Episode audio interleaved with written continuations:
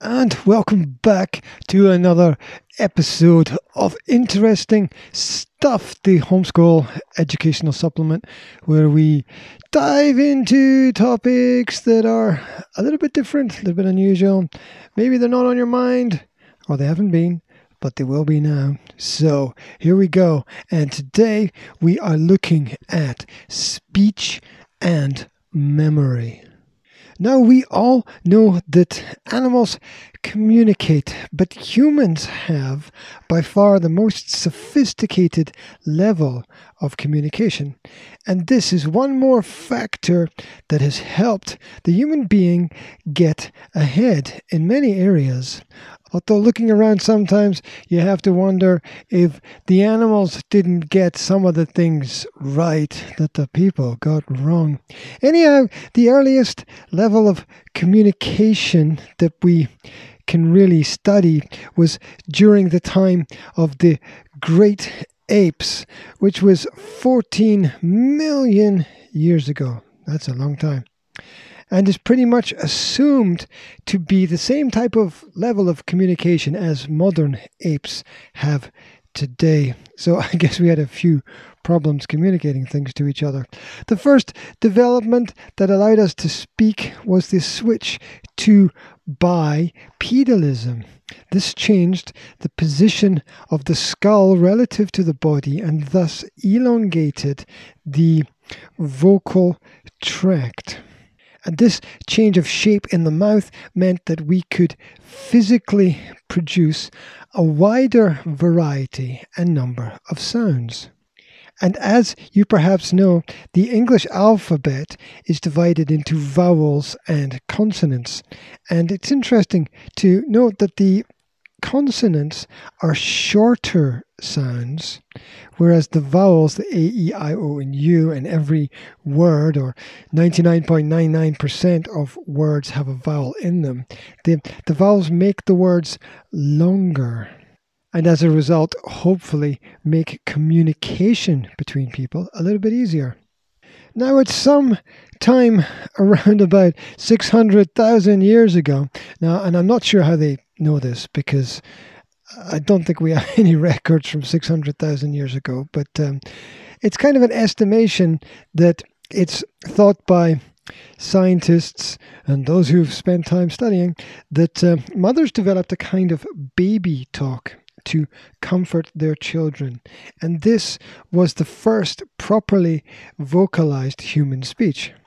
Next, we have the fossil evidence of advanced tools that were produced using more than one substance or material, and this is cited as some kind of proof of the further development of language and speech, as communication was probably required in order to explain what needed to be done.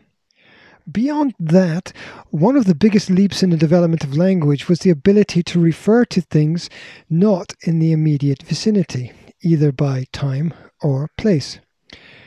And this again is interesting when we think about the English language and compare it to other languages, such as some of the North American Indian languages, where in those types of communications, the Indians didn't have a past tense and a future tense, and they would just use words like yesterday, today, tomorrow as time references.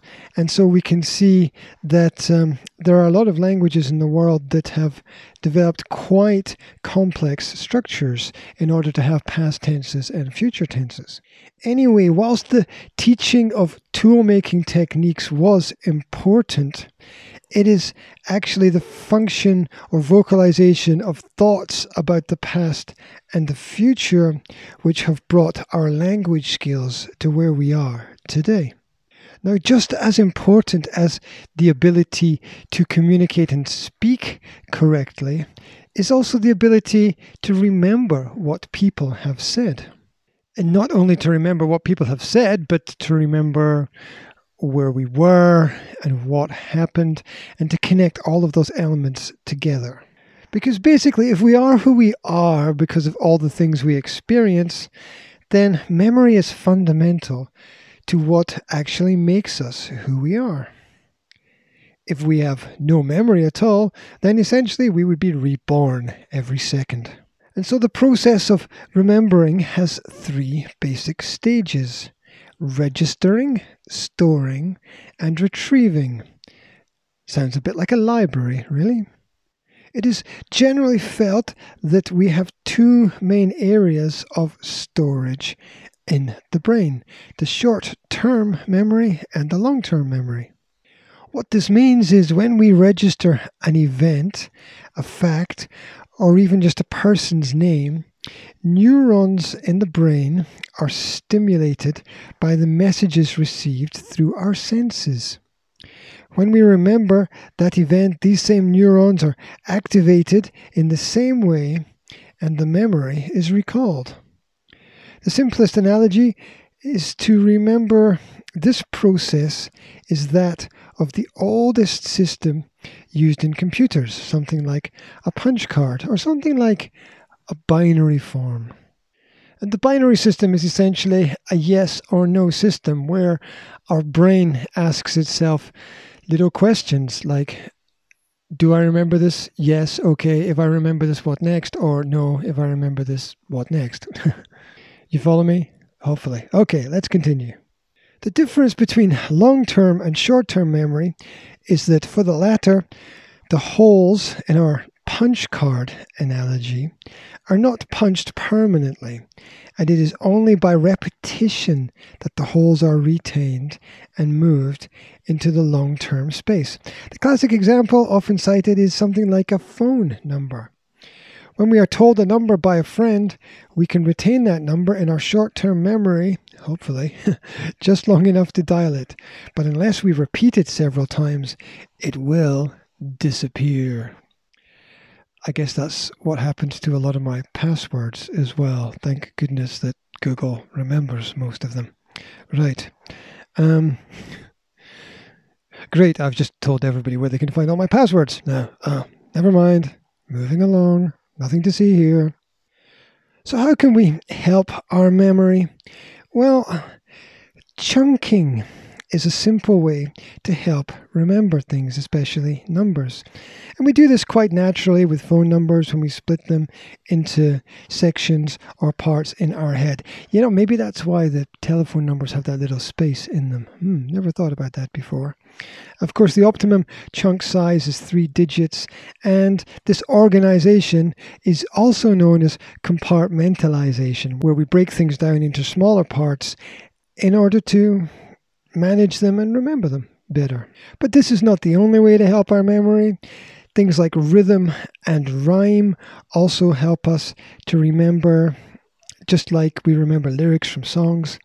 And images, such as are used in infographics and posters, are also very important in helping us to remember and, of course, communicating important information.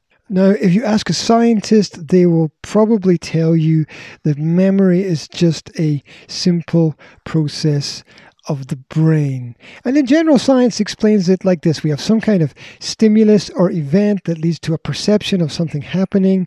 This is picked up by the senses of touch, smell, sight, hearing, and taste. This information is then put into a sensory memory, which is the ability to retain information, which then grabs our attention, which we then have a choice to accept or reject. That's binary. It then goes into short term memory, and if we feel that we need it, or if we repeat and wish to retrieve the information, it will eventually go into long term memory, or it will just be rejected.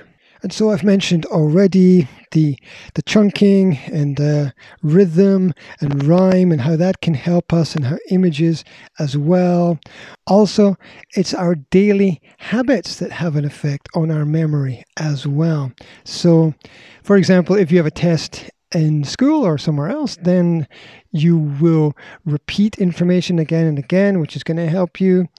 Also, Things like sleep, getting enough sleep will help your memory. Eating the right kinds of food will help your memory. And your age also has an effect. We all know that older people tend to forget where they put their car keys. and their mobile phones. And finally, mood can affect your memory as well. We are more able to remember events that are connected to strong emotional experiences. So, there's quite a lot of ways that we can remember things. And now that you know that, there's no excuses at all. So that's it for today. I hope there was something interesting in here for you. I hope you picked up something valuable. Remember, as always, there's some comprehension questions under the video to check your understanding. And if you want a different topic, let me know and I will try to provide it for you. That's it for today. Wherever you are, whatever you're doing, have a good one, and I'll speak to you again soon. Take care.